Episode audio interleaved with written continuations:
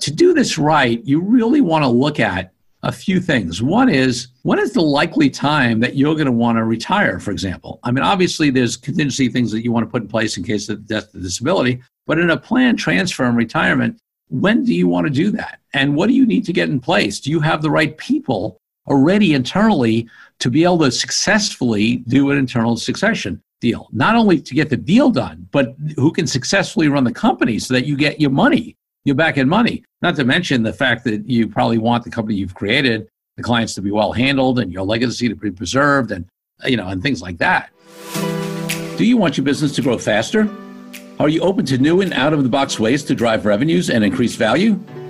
How do you imagine the most successful entrepreneurs and business leaders double, triple, or expand their businesses tenfold or more? The answer is deals. This is a weekly podcast featuring conversations with business owners, executives, and leaders as we reveal behind the scenes details that give you, our listeners, the confidence to pursue your own deal driven growth. On the show, we discuss a huge variety of deals Everything from large complex mergers and acquisitions to smaller deals that you can do even without significant capital. My name is Corey Kupfer, and I've been supporting deal driven growth for businesses for 35 years as a successful entrepreneur, professional negotiator, and attorney.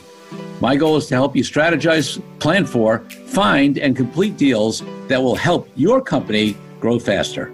Welcome to the Deal Quest podcast. Let's get started.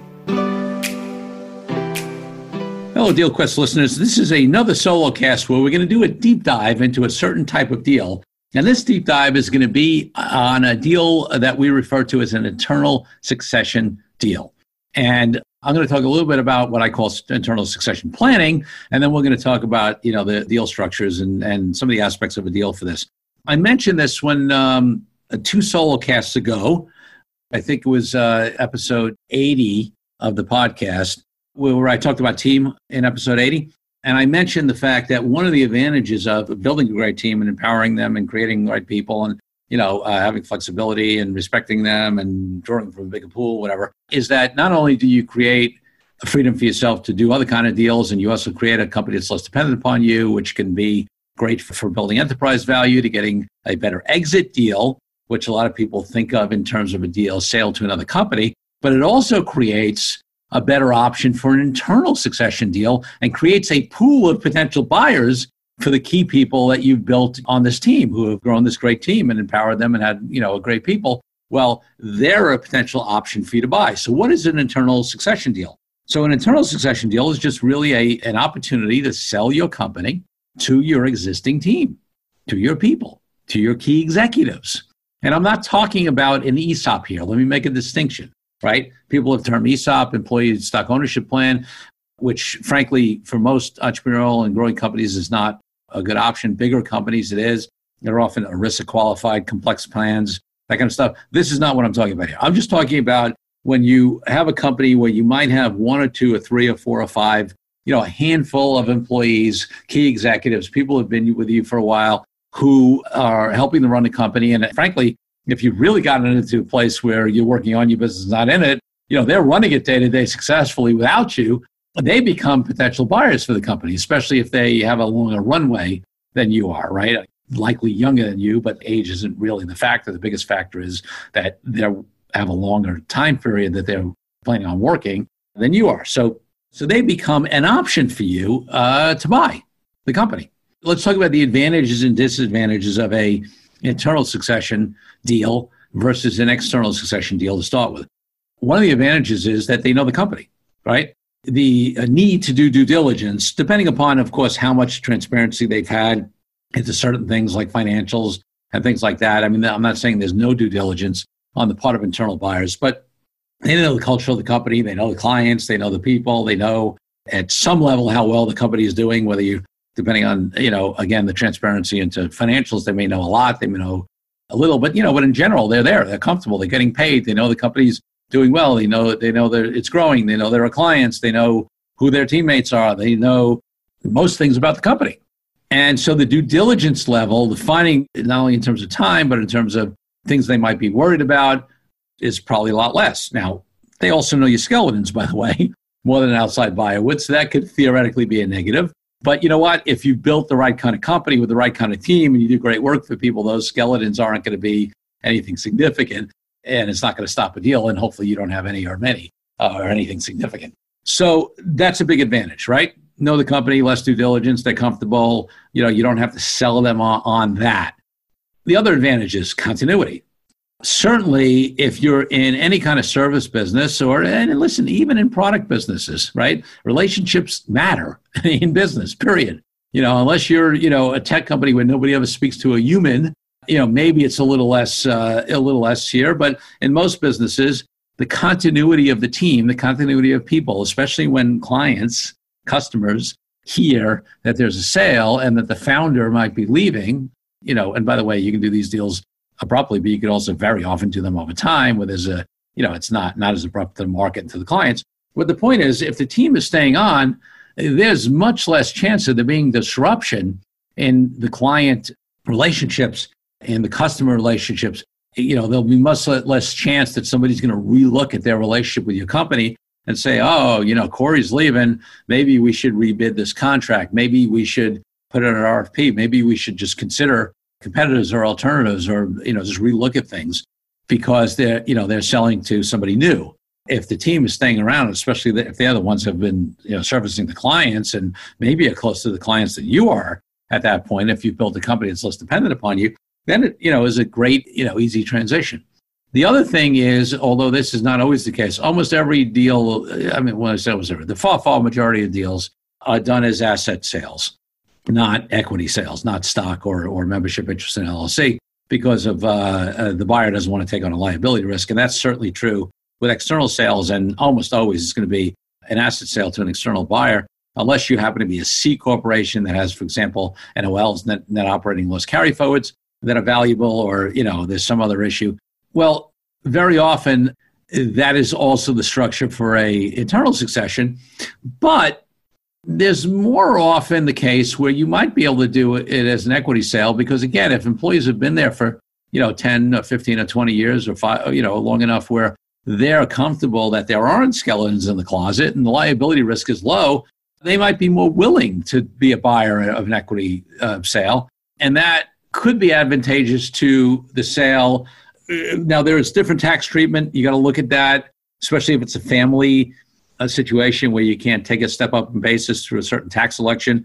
I won't delve into the tax details in that, but asterisk tax thoughts, right? And again, right, I'm not your lawyer. I am a lawyer. This isn't legal advice.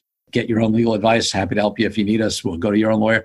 The point is that, you know, absent the structuring and tax issues, which you can often work through, especially in a non family situation, it's often smoother to do a, an equity sale because when you do an asset sale, every contract needs to be assigned to the new entity.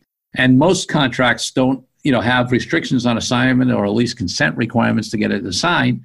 And when there's a new buyer that's buying the assets, uh, whether it's leases, equipment leases, client agreements, you name it, you know, any contract you have, any type, you probably have to deal with assignment issues. Now, because you do it as an equity sale, stock sale, membership interest sale, whatever it is, on the equity side, doesn't mean that you will not have some consent requirements or change of control requirements because some assignment clauses see an assignment means that it's being assigned from one company to another but some of provisions also cover a change of control which would effectively treat you know raise the same issues as an assignment so if the contract says if there's a change of majority control of the company you need our consent to uh, have the contract continue right or that it's restricted outright then you might still have the same issues but it's surprising actually how many agreements have no assignment provisions but do not have change of control restrictions.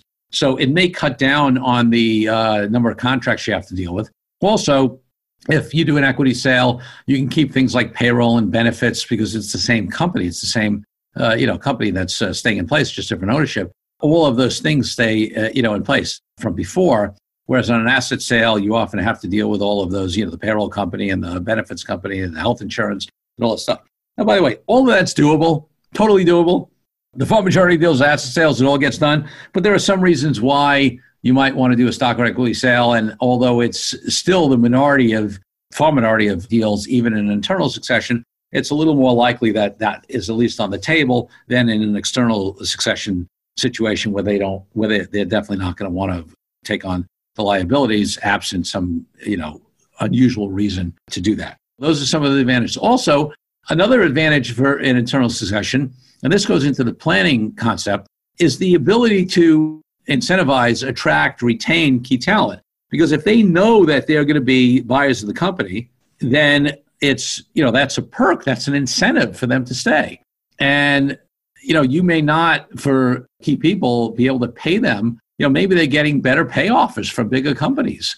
But if they know that they're going to ha- be able to have an ownership when you retire, or by the way, very often, because you know these deals can be do, done a few ways. You can set it up where you have an agreement now where they take over ownership with as a buy sell essentially, where they they're going to buy it when you're gone. But you can also build that into sort of a partnership track or an ownership track where they get equity over time, small percentage to start building over time, and they even buy you know they buy you out over time where eventually they get majority or total control of the company or 100% ownership of the equity, but it's done over a period of time. But either way, you know, that becomes an incentive for key talent to stay, even maybe if they are being offered better compensation or benefits from a bigger company. So that's another advantage to put that in place in advance. And this is where the planning comes in, right? Because if you wait until you're, you know, six months away from retirement then the first of all, you haven't gotten any of the attraction, uh, retention, incentive benefits with your employees. You know, unless you've just made a promise to them it's going to happen, they trust you. But you know, it's much better to have for those incentive benefits to have them have a legal agreement in which they're they're guaranteed for that to happen. But also, you know, you limit your options because the chances of getting any deal done, external or internal, if you wait too late, are small. And on the internal side, especially, unless you want to own or finance it, and this brings up, you know, a, a next interesting topic. If you want them to uh, be able to borrow money to be able to fund the buyout, their ability to do that is much more likely if you're buying out over time than if it's all at once. Plus, they need time to get that financing in place, right? So you want to plan in advance to be able to have them be able to do that, you know, and having them buy it over time with you know maybe a smaller loan to start with and then you know as they get more equity they they borrow more money that makes sense now that is one of the downsides by the way it depends upon industry of an internal succession in some industries there's not a lot of uh, money available you know for people who may not have their own balance sheet right significant assets of their own to back up lending and then in some industries this used to be true in the investment advisor space up until, you know, maybe about seven, eight years ago, where there were very limited funding options in the space. And what would happen is a lot of times the internal buyers, uh, the employees would want the owner to basically take a note, right? You know, to self fund the finance the buyout. And a lot of times the seller, the you know, the founder would say, think to themselves, well, why am I going to do that? I mean, basically, if I'm going to get paid over time, I might as well just keep owning the thing and I'll keep taking my cash out and I just won't work as much. And so that was often a, uh, a deterrent to an internal succession deal, to a sale because of that. Now, for example, in the investment advisor space, there's become a, a lot of uh, financing options that there never used to be. And in various other industries, there's certainly financing options uh, because the buyer is now, you know, the employee group, right, is not only relying upon their own credit, but they are able to have the value of the company, the equity, right? The cash flow of the company, the receivables, all that stuff, any hard assets, if they're in manufacturing or other business where they have hard assets, become collateral for the loan as well. So if you plan further in advance, there's more chances in certain industries of having funding available, outside funding for the uh, executives uh, and employees who want to be the buyers, so that you as a founder, as a seller, if you're on that side, could get either all or at least a larger percentage of your money at a closing up front because they're able to finance that deal. So that's an advantage. Let's take a break from the show for a minute so I can invite you to join our DealQuest community group on Facebook. There, you'll have a chance to engage with other entrepreneurs, business owners, executives, and leaders who are looking to grow, do deals, and make a bigger impact. In addition to the great content and community, you can also register there for our Conversations community and cocktail Zoom calls and the upcoming Deal Den Zoom calls, during which you will have the opportunity to brainstorm and get support with deal driven growth for your company. Now back to the show. Let's talk about a couple of negatives. often, although now that financing, you know, in industries where financing is in place, it's cut the gap. But because you are limiting your, you know, uh, your sale to an internal succession, unless you're going to compare it to external options, you can potentially do that. But often there's some some discount, some haircut on the price because the deal is easy to get done. It goes to people you trust. Well, like are you going to get paid? All that kind of stuff. A lot of times the valuation that you give internal buyers is going to be lower. It could be a little lower. It could be, you know, somewhat lower. I mean, it's not going to be 50% or something, you know, but it could be 90, it could be 80%, could be, you know, there's usually some haircut on the valuation for internal buyers. Not always, but often. You know, and because external buyers, you know, might have just much more resources, much more cash, much more funding, but they also might have other strategic reasons why it makes sense for them to buy your company, which makes your company more valuable to them than it is, it is a standalone that will have them offer a lot more money. The classic case of that is, you know, at sometimes an extreme is when a roll up company or an acquisition company comes into your space and they're paying much higher multiples than your individual company is worth because they're going to roll up all these companies and go public or sell them at, at even a much higher multiple. But even when that doesn't happen, when you have external buyers, they'll often be strategic in other reasons, including access to capital reasons that they might pay a little more. You know, you could be taking a discount in an internal sale. Now let's talk a little bit about uh, how these things are, you know, are often structured. So again, you could set it up where people are buying in over time, 5% a year, you know, whatever the numbers are. Obviously, it depends upon how many people are in the buying group. If there are going to be multiple people buying, you're going to be bringing them in or, or anybody buying, you know, and, and you're still an owner. In other words, they're not just buying 100% from you upon your retirement or death. You're going to need to bring them into a shareholders agreement or operating agreement, which we talked about on the on the last solo cast on I think it was episode 84 where we talked about like business partnership and some of the terms around those kind of agreements. So you'll you know you'll need to deal with that. If it's 100% buyout, you don't need to deal with that, but you'll need to deal with things like okay, how much are you getting up front? How much is paid over time? And that's the other thing that happens sometimes for any portion that's owner financed is sometimes it'll be payable over a longer period of time than the back end money that you get on an external deal, again, for cash flow purposes. The other thing that often comes up is when you're allowing employees to buy in over time, very frequently the founder does not want to be in a position where they still have ownership, but it becomes a minority ownership interest, at least not in terms of voting control. Sometimes you'll structure it where they can keep buying and you end up with, you know, uh, under 50% of the equity over time, but you still control decisions.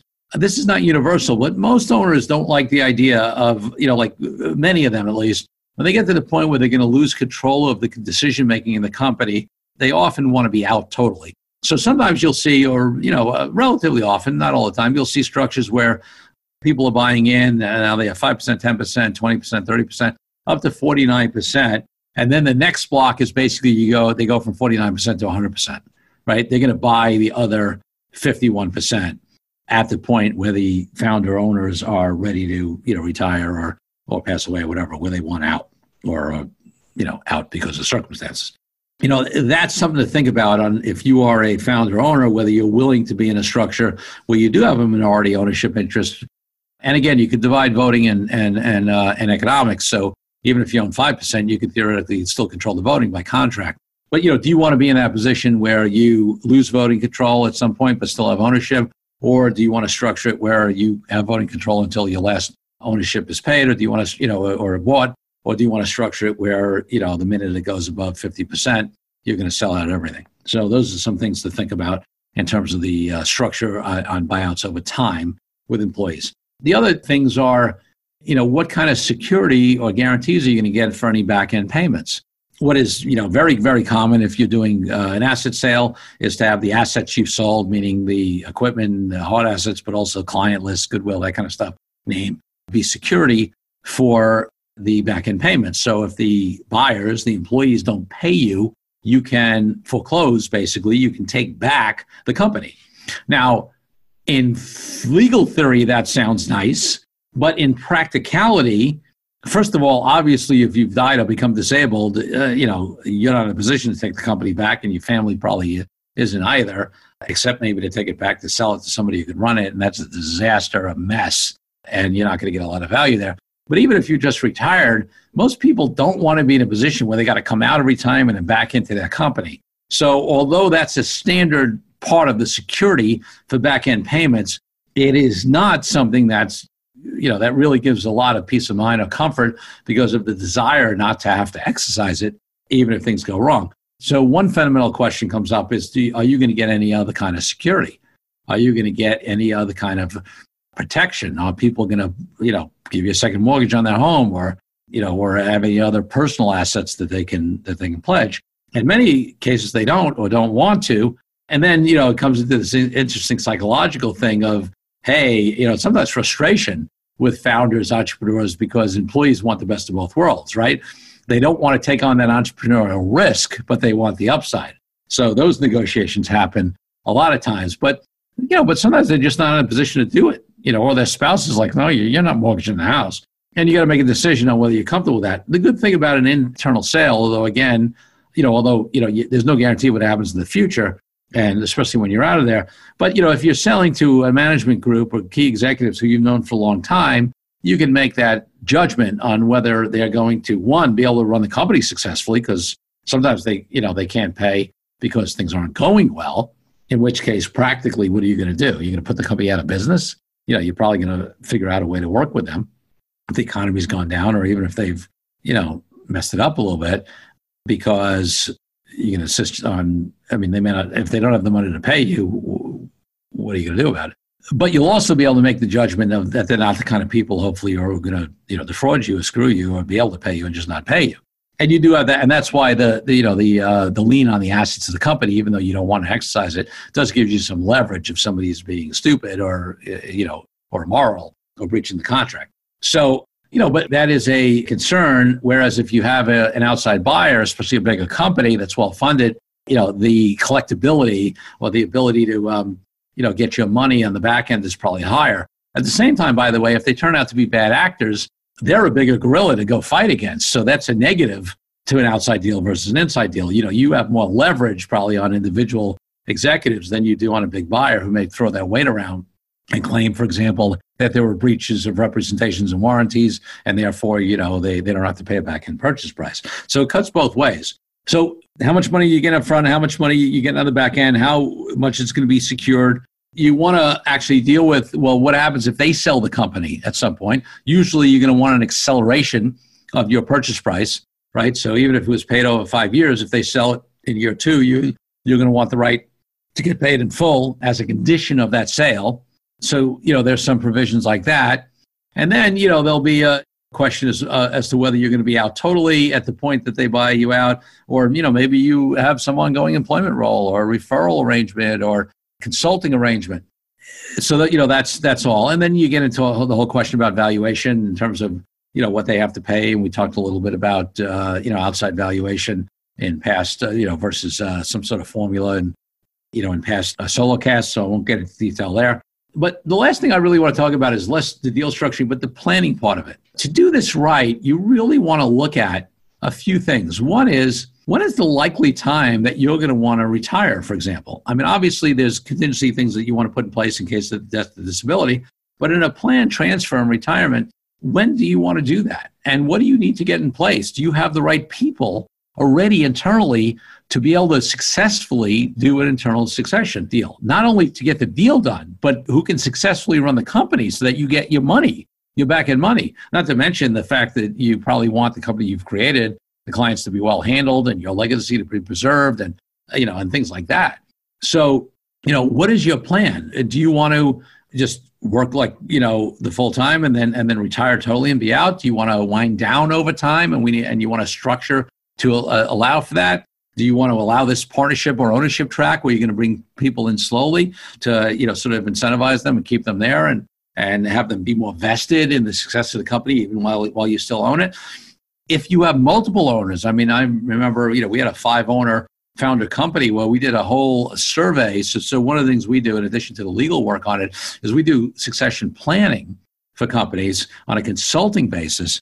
And you know, we did individual interviews with each of the five partners because they all had uh, founders, because they all had different timelines and different views and different objectives.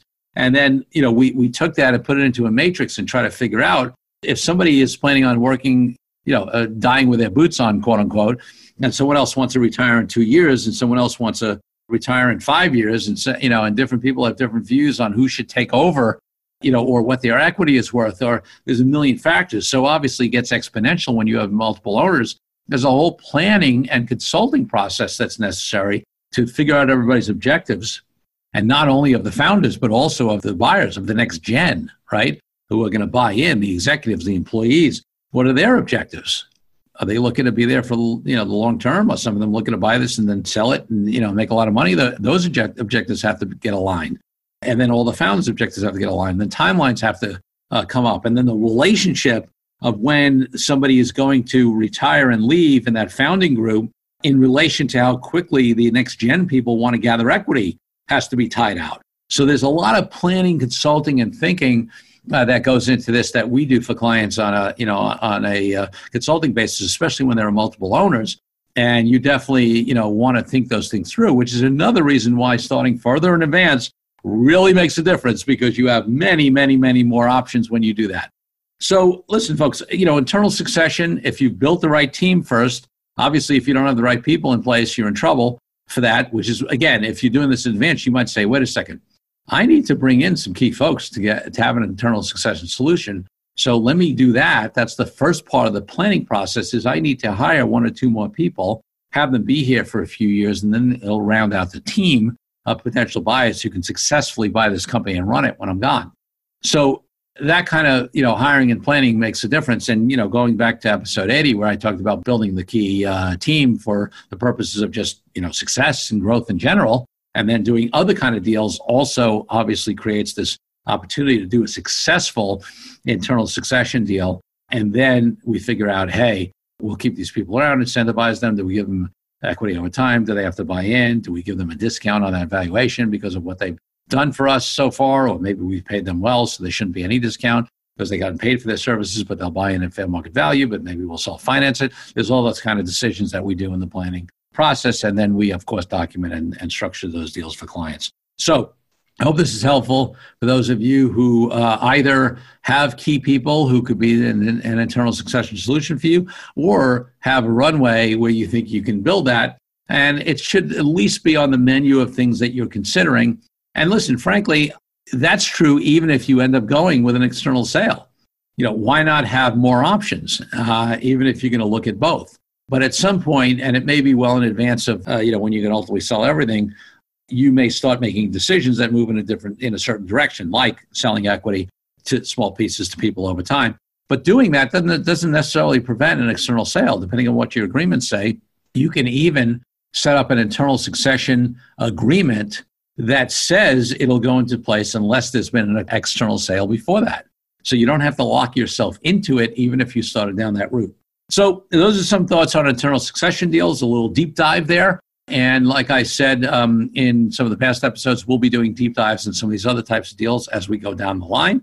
I hope you uh, enjoyed that. Of course, reach out if you have any questions about deep dive on internal succession planning or succession deals. And we will get come back to you next week with a new interview podcast. And then look out for our next solo cast four weeks from today. Take care. Thank you for joining me on this episode of Deal Quest, where we help you understand how deal driven growth can be your ticket to freedom. You can be a friend of the show by leaving a review on the Goodpods app, podchaser.com, or any major podcast player. Every review helps the show reach more listeners. If you're ready to take your deal making to the next level by becoming a master negotiator, head over to Amazon or Audible and grab a copy of my best selling book, Authentic Negotiating. Then connect with me on LinkedIn and let me know your thoughts. I'm Corey Kupfer. Until next week, wishing you the freedom and financial prosperity that I know your deal quest will bring.